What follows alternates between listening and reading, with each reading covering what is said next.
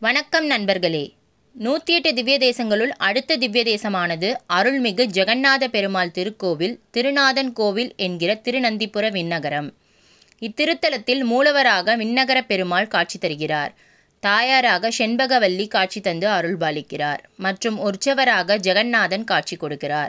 மூலவரான விண்ணகர பெருமாள் வீற்றிருந்த கோலத்தில் காட்சி தருகிறார். இத்தலத்தில் மேற்கு திசை மந்தார விமானம் நந்தி தீர்த்த புட்கர்ணி மற்றும் மங்களாசாசனம் பாடியவர் திருமங்கை ஆழ்வார் ஆகும். தற்பொழுது இத்தல வரலாற்றை கூறப்போகிறேன். பெருமாளின் மகிமைகளை ஒவ்வொரு திவ்ய தேசமாக நாம் பார்த்து வருகிறோம். சிவபெருமானுடைய வாகனம் நந்திதேவர். அந்த நந்திதேவர் பெருமாளை வணங்கிய ஒரே திவ்ய தேசம் இதுதான்.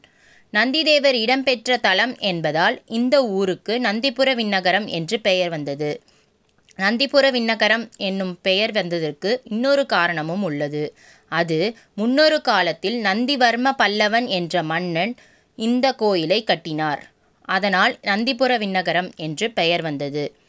தற்பொழுது இத்தல சிறப்பம்சங்களை கூறப்போகிறேன் நவகிரகங்களின் சந்திர பகவான் வீற்றிருக்கும் பெருமாள் திருத்தலம் இந்த திவ்ய தேசம் ஆகும்.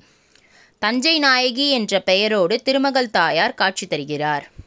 தற்பொழுது இத்தலத்திற்கு செல்லும் வழி மற்றும் கோயிலின் நடை திறக்கும் நேரத்தை பற்றி கூறப்போகிறேன். நேரம் காலை எட்டு மணி முதல் பனிரெண்டு மணி வரை மாலை நான்கு முப்பது மணி முதல் எட்டு மணி வரை. வழி கும்பகோணத்திற்கு தெற்கே ஐந்து கிலோமீட்டர் தொலைவில் இந்த திவ்ய தேசம் அமைந்துள்ளது. நன்றி வணக்கம்.